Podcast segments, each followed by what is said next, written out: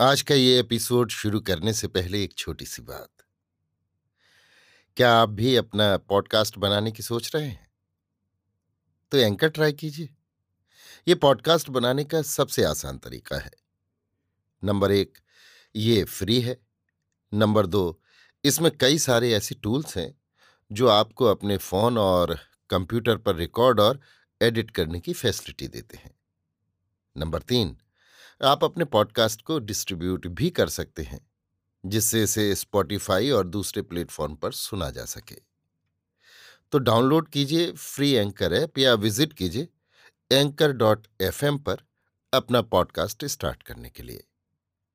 ये तो थी एक छोटी सी जानकारी, और अब शुरू करते हैं एपिसोड का सिलसिला। तो आज के एपिसोड में लीजिए सुनिए। सूर्यकांत त्रिपाठी निराला के लिखे उपन्यास। निरूपमा का भाग एक, मेरी, यानी समीर गोस्वामी की आवाज़ में। लखनऊ में शिद्दत की गर्मी पड़ रही है। किरणों की लपलपाती, दुबली पतली, असंख्य नागिनें, तरुलता गुलमों की पृथ्वी से लिपटी हुई कण कण को डस रही हैं। उनके विष की तीव्र ज्वाला भाप में उड़ती हुई, हवा में लू होकर झुलसा रही है। तमाम दिन बड़े बड़े लोग खस खस की तर टट्टियों के अंदर बंद रहकर काम और आराम करते हैं। इसी समय यूरोप की मुख्य भाषाओं का समझ भर के लिए अध्ययन कर लंदन की डीलिट उपाधि लेकर लौटा हुआ कुमार स्थान रहने पर भी योग्यता की अस्वीकृति से उदास कलकत्ता विश्वविद्यालय से लखनऊ आया हुआ है। यहाँ कोई स्थायी अस्थायी काम मिल जाए। पर चूँकि किसी chancellor, vice chancellor principal professor या कलेक्टर से उसके रिश्ते की गिरह नहीं लगी, इसलिए किसी को उसकी विद्वता का अस्तित्व भी नहीं मालूम दिया। जाँच करने वाले ज़्यादातर बंगाली सज्जन एक राय रहे कि एमए में किसी तरह घिसट गया है, थीसिस चोरी की होगी। एक अस्थायी जगह लखनऊ विश्वविद्यालय में बाबू कामनी चरण चटर्जी की छुट्टी से हो रही थी। वहाँ बाबू यामिनी हरण मुखर्जी आ गए। ये पीएचडी ही थे। पर इनकी पूंछ में बालों का गुच्छा मोटा मिला। कुमार फिर जगह की तलाश में क्रिश्चियन कॉलेज गया, पर वहाँ भी वर्णाश्रम धर्म वाला सवाल था। देखकर विद्या ने आँखें झुका ली और हमेशा के लिए ऐसे स्थलों का परित्याग कर देने की सलाह दी। यूरोप के लौटे हुए कुमार की दृष्टि में कर्मण्यवादी का रस्ते का ही महत्व है, इसलिए मन में हार की प्रतिक्रिया न हुई कोहनूर होटल की नीचे वाली मंजिल में टिका हुआ है। सामने के कमरों में दो तीन बाबू और रहते हैं। शायद अलग अलग दफ्तरों में नौकर हैं। रात को कमरों से बाहर सड़क के किनारे चार पाइयाँ डलवाते हैं। ठंडी ठंडी हवा लगती है। नींद अच्छी आती है।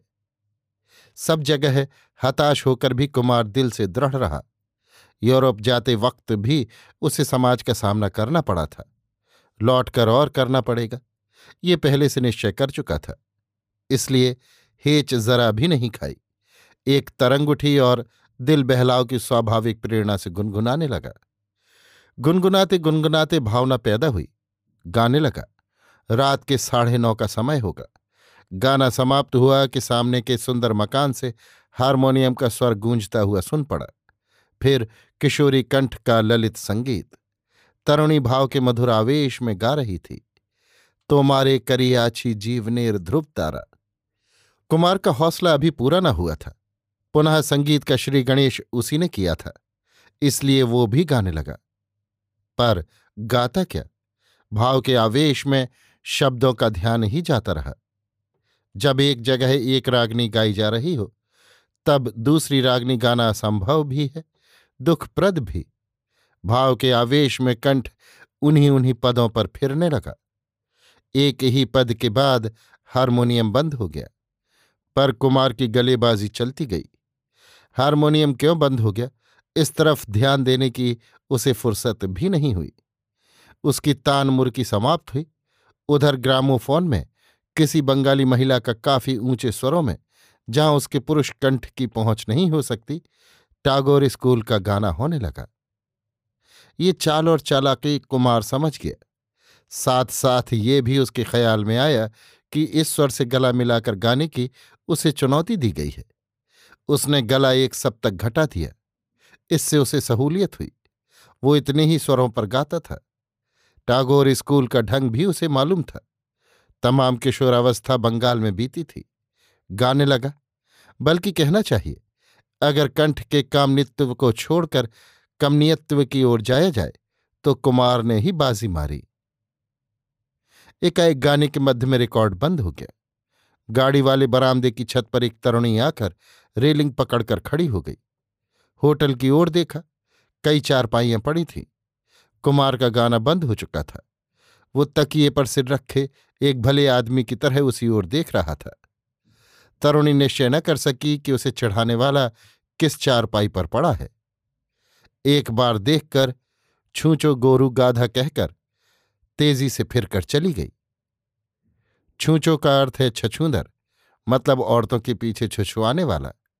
गोरु अर्थात गौ मूर्खता, निर्बुद्धिता आदि अर्थों पर बंगला में ये गाली प्रचलित है। गाधा यानी गधा। कुमार समझकर निर्विकार चित्त से करवट बदलकर, भज गोविंद भज गोविंद भज गोविंद, मूढ़ मते गाने लगा। गाने के भीतर गाली की ध्वनि छूचो गोरु गाधा बार बार गूंजती हुई सुन पड़ने लगी। कुमार ने गाना बंद कर दिया। विचार करने लगा। सोचकर हंस पड़ा। गाली की तरफ़ ध्यान न गया, क्योंकि गाली के साथ साथ उसकी वजह भी सामने आई। जहाँ गाली की कठोरता की तरह उसकी वजह मुलायम हो, वहाँ कोई मूर्ख गाली की तरफ़ ध्यान देगा। वो मूर्ख नहीं, कोरे छूचो गोरु गाधा में क्या रखा है? न, इनमें से वो कुछ है।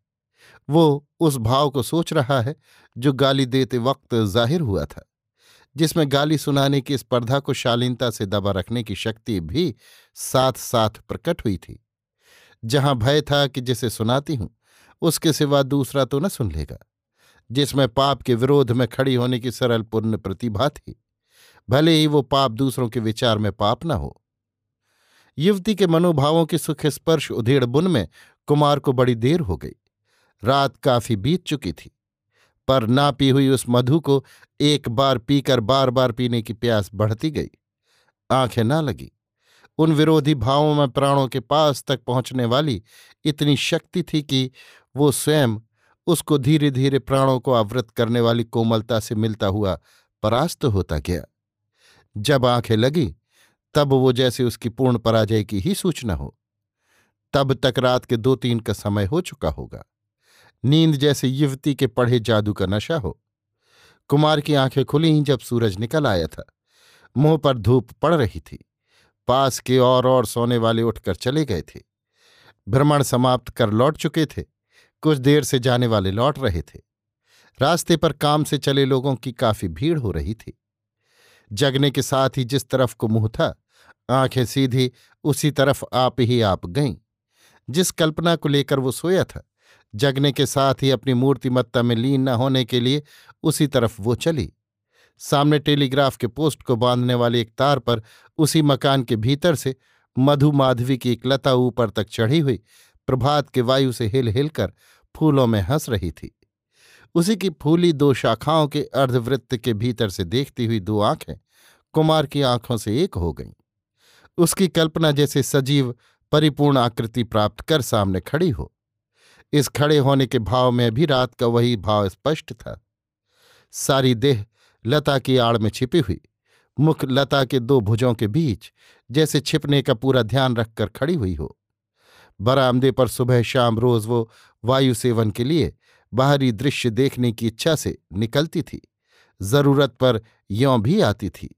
कल जिसे गाली दी, मुमकिन आज देख लेने के लिए आई हो। पहचान थी नहीं, सोते कुमार को देखा हो।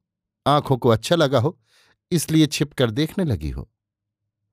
कोई भी कुमार को सुंदर कहेगा, उसके सोते समय युवती किस भाव से, किस दृष्टि से देख रही थी, नहीं मालूम, पर उसके सोने पर भी उसके ललाट, चिबुक, नाक और मुंदी आयत आँखें विद्या के परिचय से प्रदीप्त रहती हैं।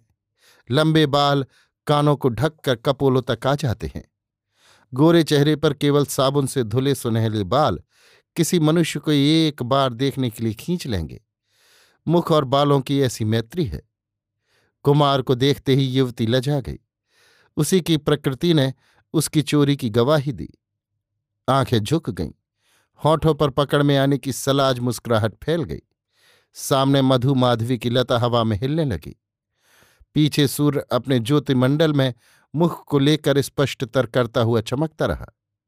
युवती छिपने के लिए पहले से तैयार थी, पर छिप नहीं सकी। कुमार अपनी कल्पना को सुंदर प्रकृति के प्रकाश में घिरी। प्रत्यक्ष, सजीव, अपार रूप राशि के भीतर सलज्ज सहानुभूति देती हुई देर तक देखता रहा। जैसे कल गाली देने के कारण आज वो मूर्तिमति क्षमा प्रार्थना बन रही हो, जैसे कल के भीतर वाले भाव आज व्यक्त रूप धारण कर रहे हों। सुंदर को सभी आँखें देखती हैं। अपनी वस्तु को अपना सर्वस्व दे देती हैं। क्यों देखती हैं? क्यों दे देती हैं? इसका वही कारण है, जो जलाशय की ओर जल के बहाव का रूप ही दर्शन की सार्थकता है। यहाँ एक रूप ने दूसरे रूप को, आँखों ने सर्वस्व सुंदर आँखों को चुपचाप क्या दिया? हृदय ने चुपचाप दोनों ओर से क्या समझा? मौन के इतने बड़े महत्व को मुखरा भाषा कैसे व्यक्त कर सकती है? दोनों देख रहे थे। उसी समय एक बालिका आई।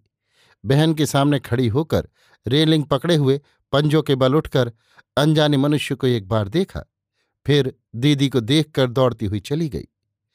पकड़ में आकर हटते हुए युवती के पैर नहीं उठ रहे थे। वो रेलिंग पकड़े हुए मुँह फेर कर दूसरी ओर देखने लगी। होठों में मुस्कुरा रही थी। कुमार उठकर कमरे के भीतर चला गया। अभी आप सुन रहे थे सूर्यकांत त्रिपाठी निराला के लिखे उपन्यास। निरूपमा का भाग एक, मेरी, यानी समीर गोस्वामी की आवाज़ में।